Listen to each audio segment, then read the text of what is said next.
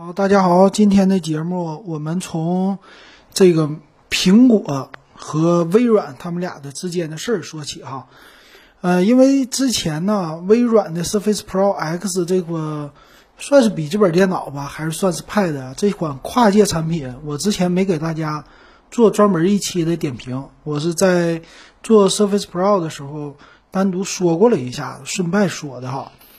然后最近呢，苹果不是在六月份的发布会上，WWDC 上说了吗？他们家发布的是，呃，就是 A 十二 Z 还是 A 十二 X，他们要发布一个 ARM 架构的芯片，呃，这个芯片呢，未来是直接应用在他们家的笔记本电脑上了。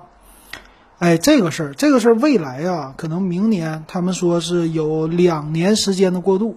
最快可能今年年底就要发布一款基于 ARM 架构的笔记本电脑了，也就是说呢，他们家未来全面转向 ARM 化，这是什么意思啊？也就是全面转向 iPad 化了。未来的手机、电脑、Pad 这三个软件，还有其他的这些输入输出的设备全部都统一，这是苹果的一个未来计划。那但是苹果做这个事儿呢，并不是他们家是起头，他们家是第一个，他不是第一个是谁呀？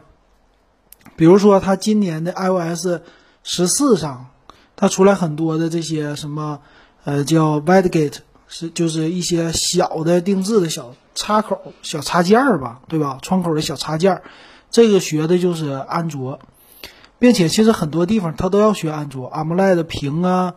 马上的五 G 呀，这些都是。那这回呢，它基于的这个 ARM 架构啊，其实微软早就推出了，在去年的九十月份，微软就推出了 Surface Pro X。这个 X 系列呢，再往前推应该是骁龙的八系列的处理器。骁龙当时就发了，你现在你要去买，嗯，华为家也发布了，也有。对吧？就是之前那种类似生产力的，说 Pad 不是 Pad，说 Windows 不是 Windows 那种跨界的小本本，呃，算是小平板吧。但是呢，就是也不叫好，也不叫座，就变成了一个跨界的另类小产品。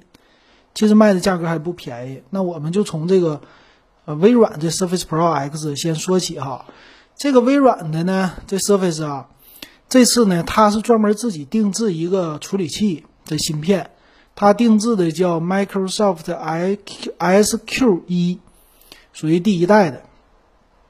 但是这个小芯片呢，他们家其实也是基于 ARM 的架构哈，其实就把那个高通给甩开了。本来说呢，应该是高通给大家来提供，嗯，但是他们家说我跟高通合作，我不是说让他单独给我提供。咱们俩一起研发一个叫 SQ 一的一个芯片，这个芯片的特色是什么呢？首先就是电量，因为它基于的就是手机芯片，你说白了就是手机处理器。然后还有一个呢是可以连 4G，你这是它最大的一个特色。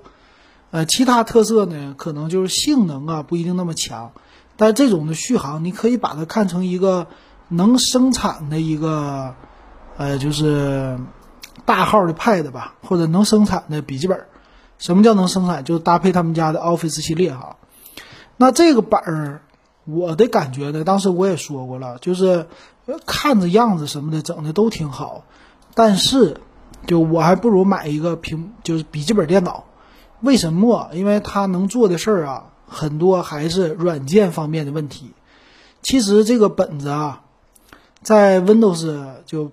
微软给打造出来的话，很多方面的设计，比如说薄度啊，还送个笔呀、键盘呐这些的，还有续航啊、联网啊，其实都非常好。而且机身只有七点三毫米，重量但是重一点啊，七百多克，一斤多，一斤半。其实这些呢，作为生产力工具来说，跟那些超薄本一比，我已经非常好了，我拿出去就能办公。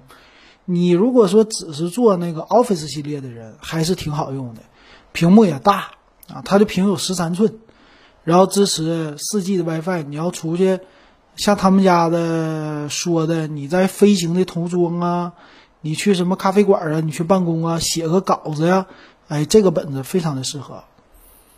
而且呢，它可以像 Pad 一样，你直接拿起来就给别人看，啊，你自己来看这些工作成果都行。但唯独的一个缺点呢，就是它的最大特色，你要么你上网，我用浏览器看东西，要么呢你就做 Office，但是你干别的你干不了，因为它基于的这个架构啊，很多的软件不兼容。比如说我处理个 PS，我做个编程啊，对吧？我再做个别的呀这些的，其实它受制于的东西非常之多，它给自己的直接就给规定死了。这个可用的范围，其实这一点一直是微软的问题。它其实他们家最开始的时候推出 Surface 系列的第一代呀，它就推出了 RT 这概念提出来的够早吧？它的芯片也是基于的 ARM 架构，这往前推应该推十年了吧？我记得，呃，Windows 的 RT 我还买过，就是 Surface 系列的啊，Surface RT 那个花了。花了一千多块钱儿，就没买那个太贵的。当时其实挺划时代的，他把一个 Pad 能给立起来，并且加一个键盘。嗯，当时我没买键盘啊，没钱买键盘，都是这概念特别好。但是到了思想的问题吧，我觉得就是思想开放啊，还有系统啊、硬件这些的结合，尤其是 Windows 的系统，整的没整好啊。当年是 Windows 八嘛，系统非常的烂。再加上那个 RT，基本上就是只能上网页看视频，别的都干不了。所以一直到现在，微软只要是基于 ARM 的东西都没做出来。但是呢，硬件方面都看上去很美。你比如说这个，这硬件它七点三毫米的厚度，呃，虽然说一斤半的重量，但是比别的本都非常轻。呃，处理器呢，其实就是骁龙的，应该是骁龙八。八八六五或者八五五吧，基于的就是这个打造的 SQ 一。嗯，显卡呀什么的能干的事儿也不少，然后也直接支持四 G 的网络，WiFi 五的标准，蓝牙五点零这些技术，对吧？然后摄像头那就不用说了，给的也挺好。所以你要是拿它当一个 Pad 用，当 Pad 用吧，它的问题是没有安卓丰富的软件。你拿它当办公用呢，哎，这个可以，比别人都强。所以看来看去吧，它就只能拿来当办公用，就是一个办公本儿，而且只是纯纯的 Office 系列的本儿，也就是适合那些跑市场的人员，或者说重度的使用 Office 的人，比如他做 PPT 呀，给客户演示 PPT 呀，做 Excel 表格呀、Word 呀，专门就写这些内容的，天天就 Office 不离手，还有邮件不离手，你这样的人呢，拿它非常的合适。但是这样的用户特别的局限，特别小众，没有包括那些真正的就是广大的普通老百姓消费者的用户，而且这个售价也不便宜，它达到了八加一二八的最低配达到了八千四百八十八，最高配呢一万三千九百八十八，就一万四了。其实处理器就那一个处理器，只不过是内存八 G、十六 G 两种，然后存储一二八到五幺二。就这几种，也不能玩游戏，也不能干别的，非常的小众。那这是微软的推出的哈，所以苹果呢不是第一个吃螃蟹的。但是想一想，如果苹果的话，这两个现在只是拿 iPad，以这种 Pad 的角度来比的话，它其实现在一个 iPad Pro 就把微软给打死了。iPad Pro 的特色是什么？它也可以用 Office，它也可以除了这个 Office 之外，还可以玩游戏。它还有更多的软件，对吧？这个 iOS 的系统有更多的可玩的东西，并且 WiFi 六啊，最新的什么雷达呀，就后边的摄像头多一个雷达摄像头，可玩的东西非常多。售价呢，它俩还差不多，还没不一定有你得贵，也就七八千，也是上个万，就这么的配置。所以微软这么一比就完了。那微软的唯一的好处就是什么呢？就是他们家这个 Windows 的系统定制版。这 Windows 的系统呢，多任务跑起来非常的快，而且是易于操作。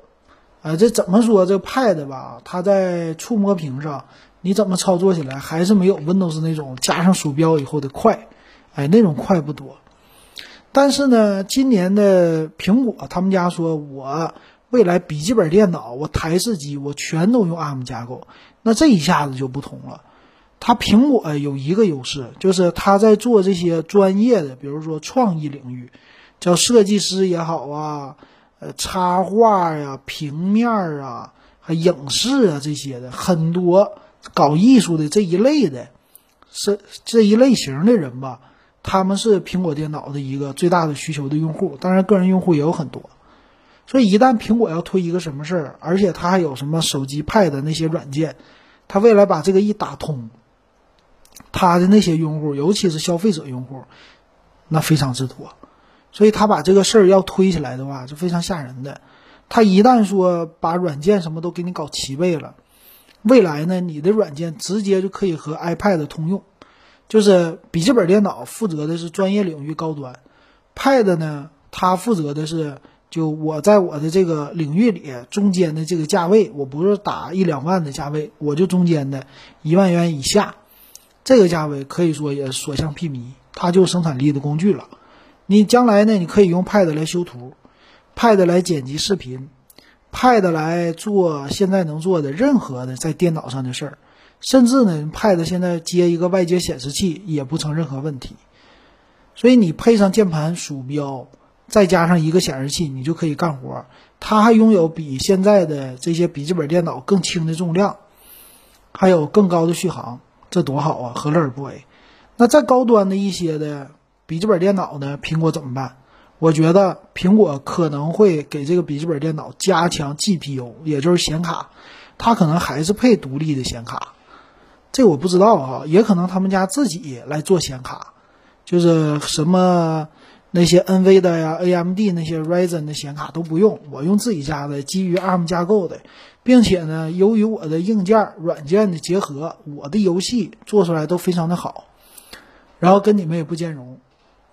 所以这一点也有可能，也非常有可能，因为 iPad 上的游戏也特别的多，也够了。其实，所以我是很看好苹果干的这件事儿的，就是他这个事儿干好了以后哈，明年要玩的东西就有的新的一个创新的玩的了，啊，但是后边的竞争对手跟进会非常快的。其实微软它就是一个火车头一样，它整个。带领那些相关的领域的公司在升级，所以说，哎，这微软会怎么整啊？整不好。我觉得，苹果一旦说这个东西它做好了，它的系统一改版吃香了，它这个 iOS 系统甚至能对 Windows 的系统造成一定量的冲击，就是在民用领域、商业领域不行。商业领域很多电脑它就是 Windows 系统。基于的，而且那个要求的就是稳定性，啊，要轻易的占领这市场不是那么特别容易的，因为很多的软件都是基于 Windows 这平台来开发的，所以这个方面商用撼动不了，但消费者领域一旦能撼动了，未来处理这些东西，剪个辑什么的都能用了，那就速度可想而知了。而且确实它比英特尔的 CPU，你别说是 i 几。你什么那个 i 七呀、i 九啊这些的，你拿来干嘛用？你是不是还是玩吃鸡呀？很多人你就干这一个事儿，对吧？吃鸡，苹果 iPad 能吃，将来呢，他们一移植，你的那个用鼠标也能玩，你笔记本也能玩。然后你现在还玩啥？你看电视剧不用说了，你还有的人他就说我做视频剪辑，那视频剪辑你现在同样的这些剪辑处理，你可以试一试哈。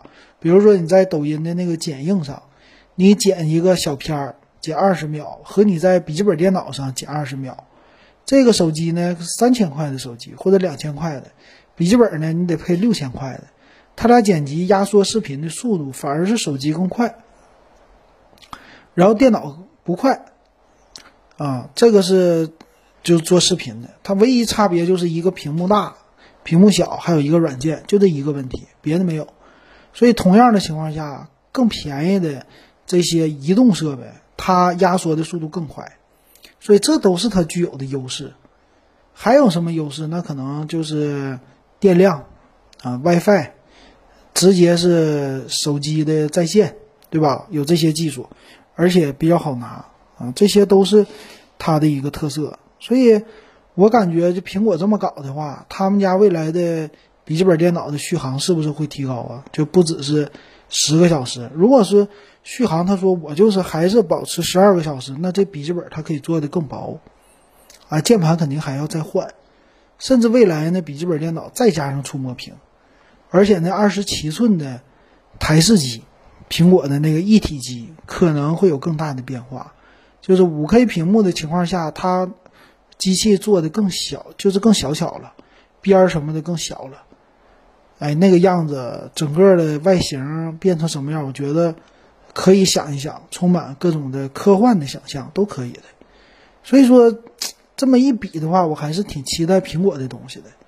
微软的话呢，还是它 Surface 系列，我现在是其实越来越不看好了，非常非常的小众了。可以说，就在这个平板电脑的领域，就没什么设备能打败苹果的。那唯一的现在后起之追的新秀啊，反而是华为。其实，在国内呢，我们看到的三星的 Pad 还不多，可能在国际上还是有。但是华为呢，一直在平板领域，它就使劲。华为，你别忘了，它在笔记本电脑的领域，在国内啊，它开创了一个就三千多块钱的领域，他们家做的非常好。其实之前一直在领跑，只不过竞争对手呢跟的速度特别快。那在平板电脑呢，它可以说除了苹果之外，在国内，而且是就和苹果价位还差不多的两千多块钱这个领域里，它是绝对的霸主级的地位了，谁也不好使。那除了苹果就是华为，那未来这样的东西，华为肯定不能放过，并且他们家本身就有处理器的芯片。他们家也有做系统的这个能力，所以看他们家怎么整合。整合好了的话，说不定在这个领域又是一个弯道超车。虽然说就是没有七纳米的这个技术吧，但是十纳米也可以。你想一想，你用十纳米技术也是超过英特尔了。现在英特尔的话，它不往这方面使劲呢，使劲就是之前挤牙膏挤的，现在被慢慢的有一点落后了。一旦这个弯道超车，再加上，呃，苹果的背叛合在一起的话，那有可能英特尔就变成下一个的诺基亚了，这都不好说哈这些事儿。所以我感觉，就未来的五年，你的整个的笔记本电脑，整个的电脑领域都有很多戏可以看，我觉得非常好。就未来呢，我希望笔记本电脑你就别给我配风扇，哎，不要风扇，还是那个像 Pad 似的，它热就热。你别配风扇，这样的话，游戏这些本儿也好，没有风扇就非常好，呃，能减少不少的麻烦。然后台式机呢，可能就做的更加小巧了，哎，这样就有意思了。这是我的一个，嗯，看了微软再看苹果的这么一个看法哈。